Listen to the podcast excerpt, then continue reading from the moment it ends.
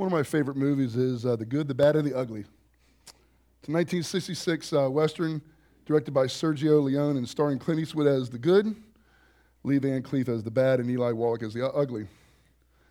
The plot revol- revolves around three gunslingers competing to find a fortune in buried Confederate gold amid the violent chaos of the American Civil War.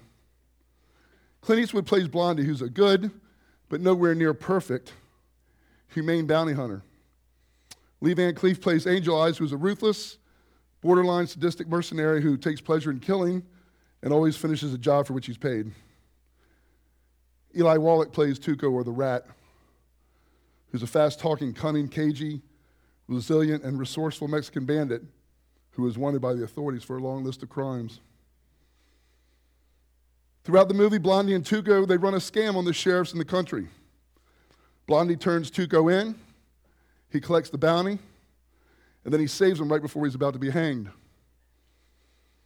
And after a number of these rescues, Tuco complains about being the one sticking his neck out. And Blondie leaves him for dead in the desert. Tuco survives and he captures Blondie and force marches him through, through the desert until he's near death with dehydration. While in the desert, they have a chance encounter with a Civil War soldier who has buried the Confederate gold. He gives Tuco the name of the cemetery. He gives Blondie the name of the grave where the gold was buried. So Tuco, needing Blondie's help, he nurses him back to life. Then they find themselves in a Union prison camp where Angel Eyes is also trying to discover the location of the cemetery the gold is buried in. All three embark on a quest to find this gold, and in the final scene, there's a three way duel to decide who gets the gold. In the end, Blondie wins the duel with Angel Eyes. He gets the gold, and he actually splits it with Tuco but not before making Tuco dig up the gold and sparing his life once again. You know, Blondie's character is considered the good one. But of course, he has many flaws and he doesn't always do the right thing. You know, through the movie, he goes through a lot of ups and downs. But in the end, he gets the reward.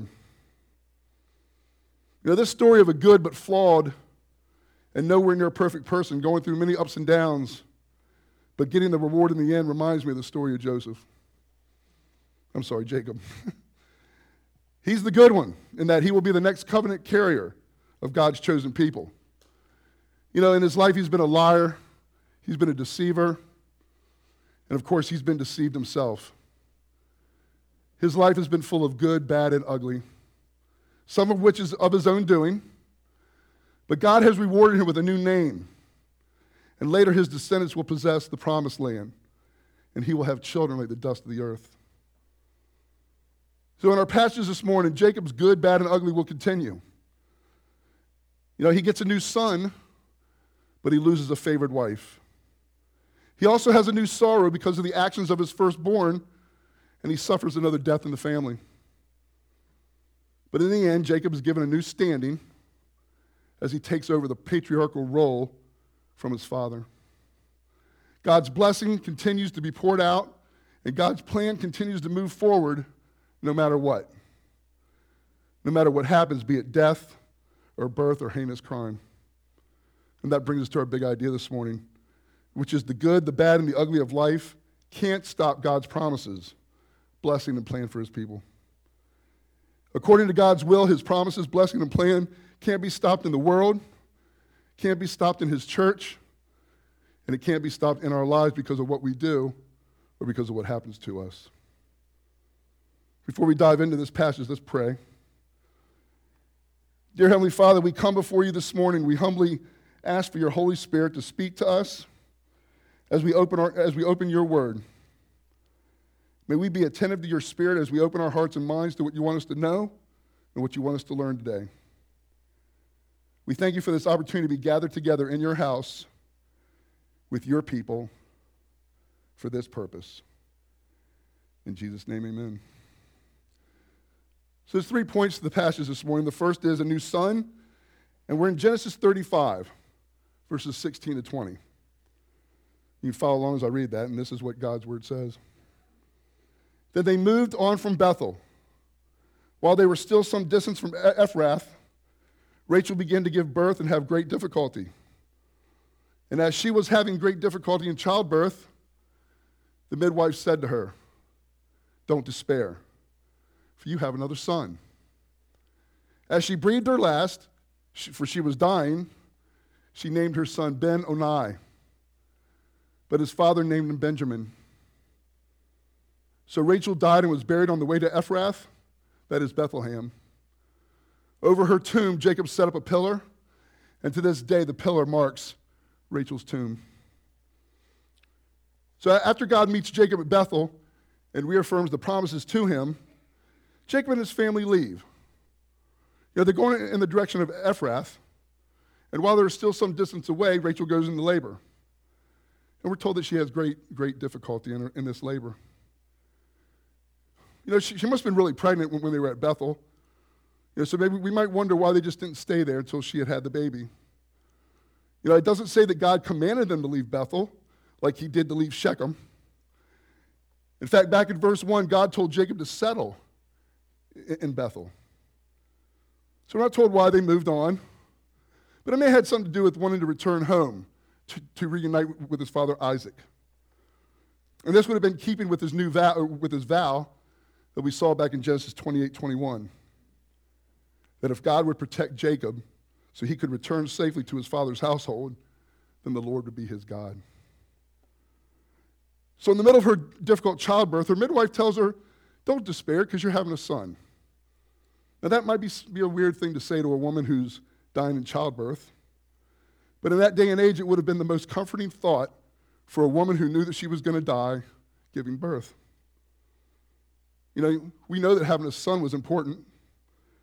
It meant that the lineage and the family name would be carried on. So the midwife, knowing that Rachel's going to die, she comforts her with the fact that she's having a baby boy.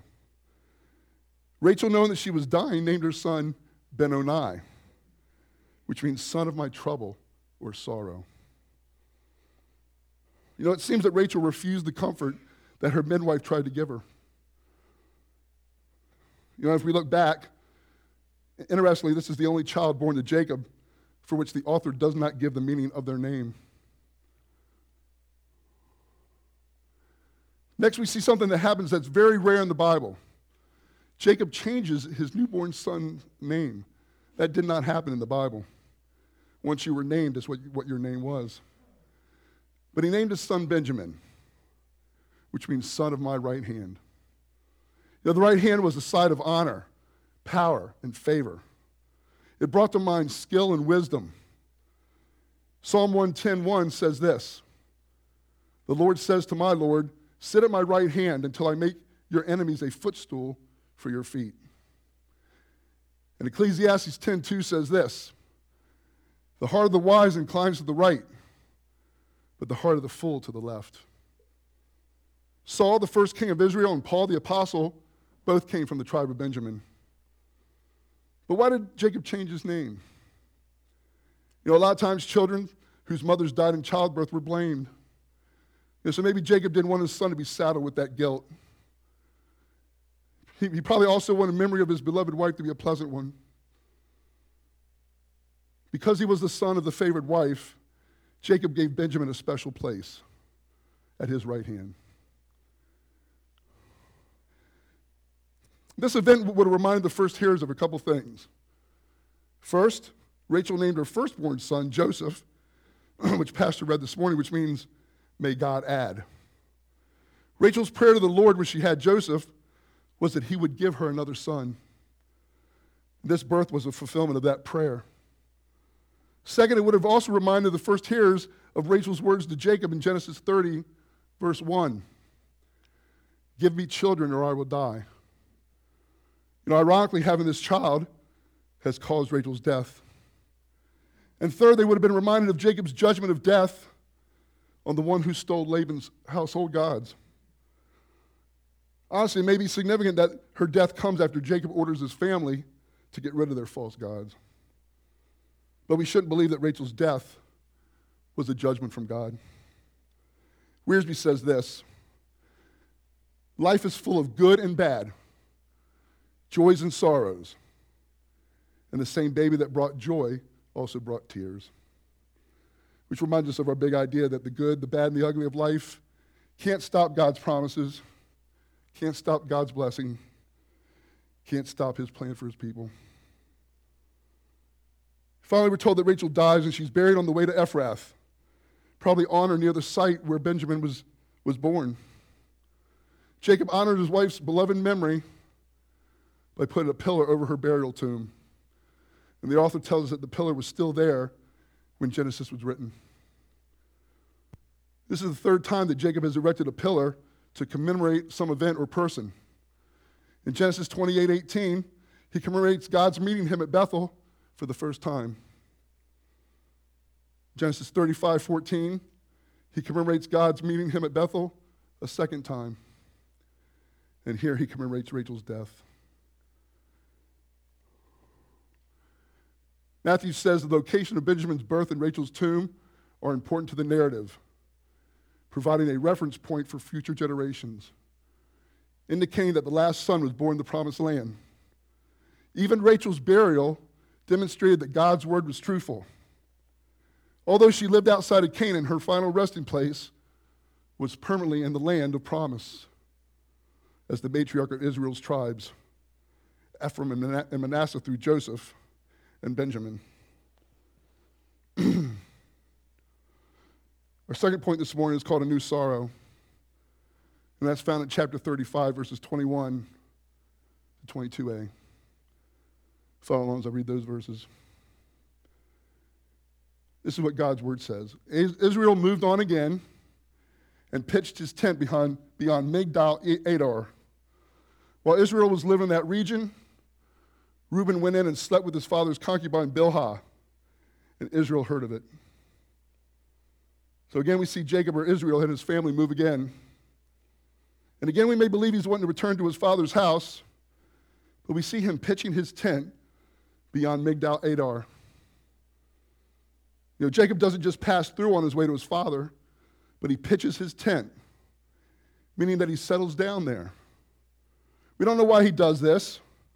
But knowing his history, we could surmise that nothing's good going to come from it. Genesis 33, 18, and 19, we saw that Jacob arrived and camped within the sight of Shechem. He buys a plot of land from the father of Shechem, and he pitches his tent there. And when we got to chapter 35, we heard what happened to Dinah and to all the males living in Shechem. So we don't know why he settled there, but it sets the stage for Jacob's sorrow. We're told that Reuben, Jacob's firstborn, sleeps with his father's concubine, Bilhah. Notice that Bilhah, who has always been mentioned in relation to Rachel, is now identified in relation to Jacob, making this a crime against his father. We may wonder what's going on here, but if we think about who Bilhah is, it may shed some light on it. You remember, she was the maidservant given by Laban to Rachel upon marrying Jacob. She had two sons to Jacob, Dan and Naphtali. now that Rachel was dead, it's possible that Bilhah would take over the favored place that Rachel held with Jacob and in his household. Also, if we remember, Reuben was Leah's firstborn son. So this may have been a way to disgrace Bilhah so his mother could take over the favored place. You know, also Reuben, as the firstborn, would have received his father's concubines, servants, etc., upon Jacob's death. But Jacob was not yet dead. This is the equivalent to the prodigal son wanting his inheritance before his father actually died. That wasn't how it was done in that culture. But all the commentaries pretty much agree that Reuben wanted to steal Jacob's authority within the family. For a son to sleep with his father's wife was a declaration that he was now the head of the family. And we might ask a few questions. Did Reuben think he could run the family better than his father? Is Jacob losing control of his family? In the last chapter, we saw Dinah, who's defiled, and Jacob hears about it, but what does he do? He waits till her brothers get home instead of taking care of it himself as the father and the head of the household. What's he do here when Reuben sleeps with Bilhah? It says he heard about it, But Scripture doesn't say that he did anything. His authority seems to be eroding more and more with time. Wenham says this posing these questions before the Joseph story gives us a sense of tension between Jacob and his sons descended from Leah, and between the sons of Bilhah and Rachel on the one side, and the sons of Leah on the other. This short, isolated episode gives us an indication that the good, the bad, and the ugly in the next generation will again concern birthright, inheritance, and favoritism. What Reuben did would have been considered a heinous crime, and the penalty would have been death in God's curse.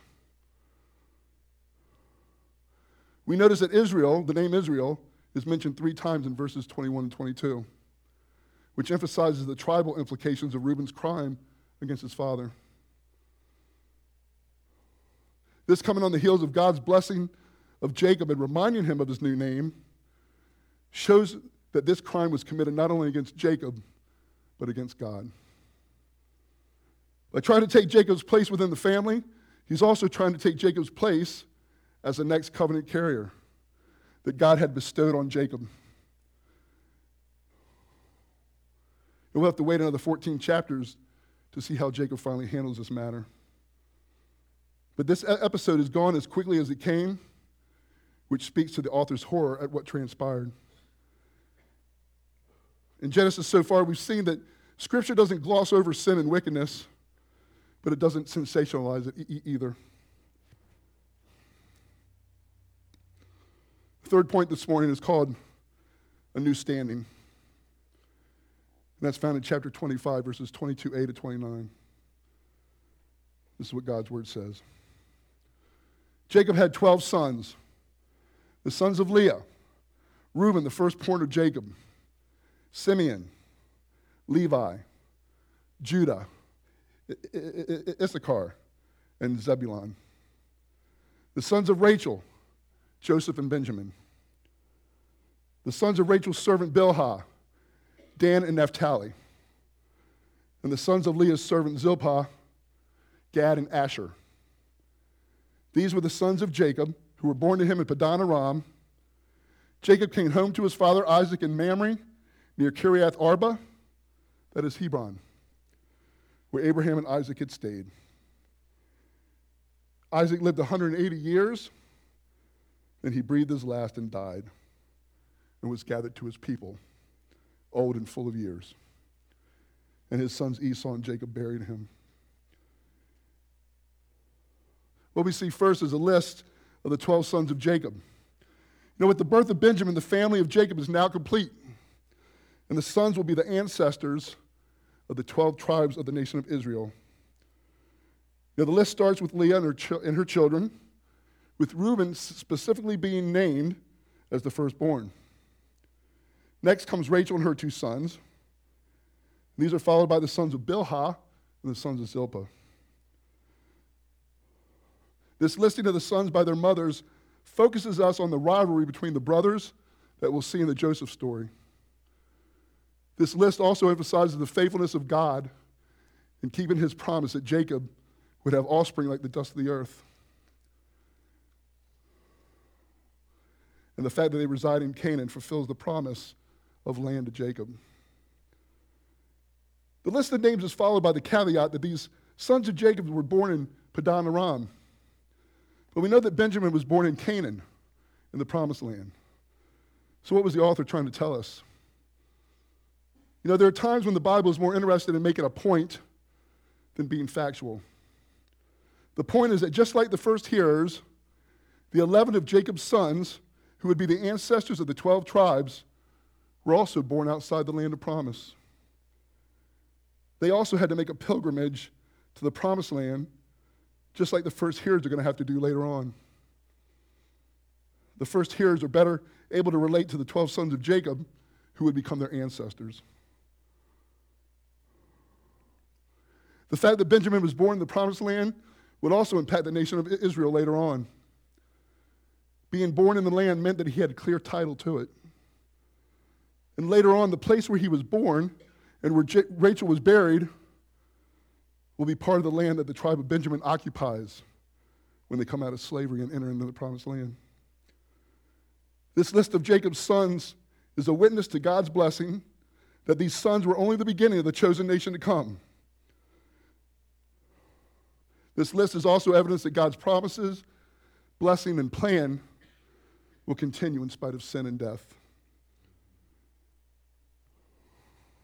Next, we see the reuniting of Isaac and Jacob, and then the obituary of Isaac as his Toledot comes to close. Notice the lack of emotion in their meeting, unlike the lack of emotion we saw when Jacob and Esau reunited. It's significant that Isaac is now living in Mamre or Hebron. The last we saw, he was living in Beersheba. It may have been that Isaac moves to Mamre when Rebekah dies. If you remember, we're never really told that she's dead. But he may have moved there so she could be buried in the cave of Machpelah.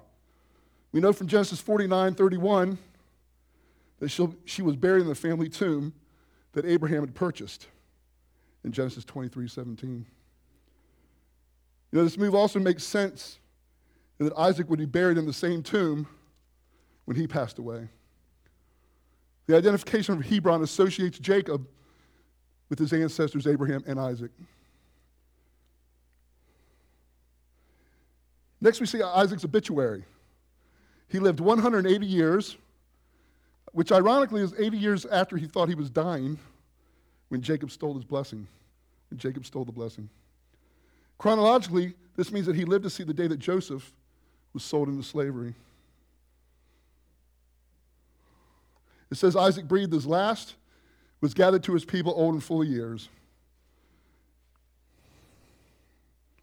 Gathered to his people means that he was part of an ongoing family beyond the grave. He was also old and full of years, meaning that he lived to be a ripe old age and was satisfied with the good long life that he had. He was ready to be reunited with his family who had gone before. This parallels the obituary of Abraham, which connects Isaac and subsequently Jacob to the chosen patriarchs.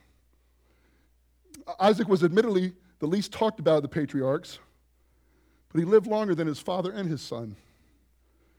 He was the most important bridge between Abraham and Jacob, even though less is recorded about his life than about his father sons and grandson, Joseph.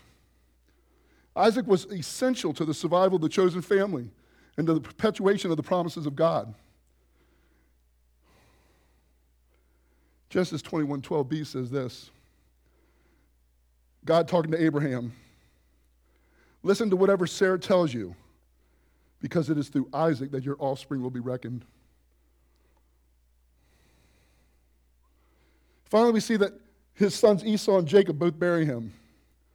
You know, this death of Isaac brought his sons together, just as the death of Abraham brought together Ishmael and Isaac. The mention of Esau sets us up for his genealogy, which we're going to see in the next chapter.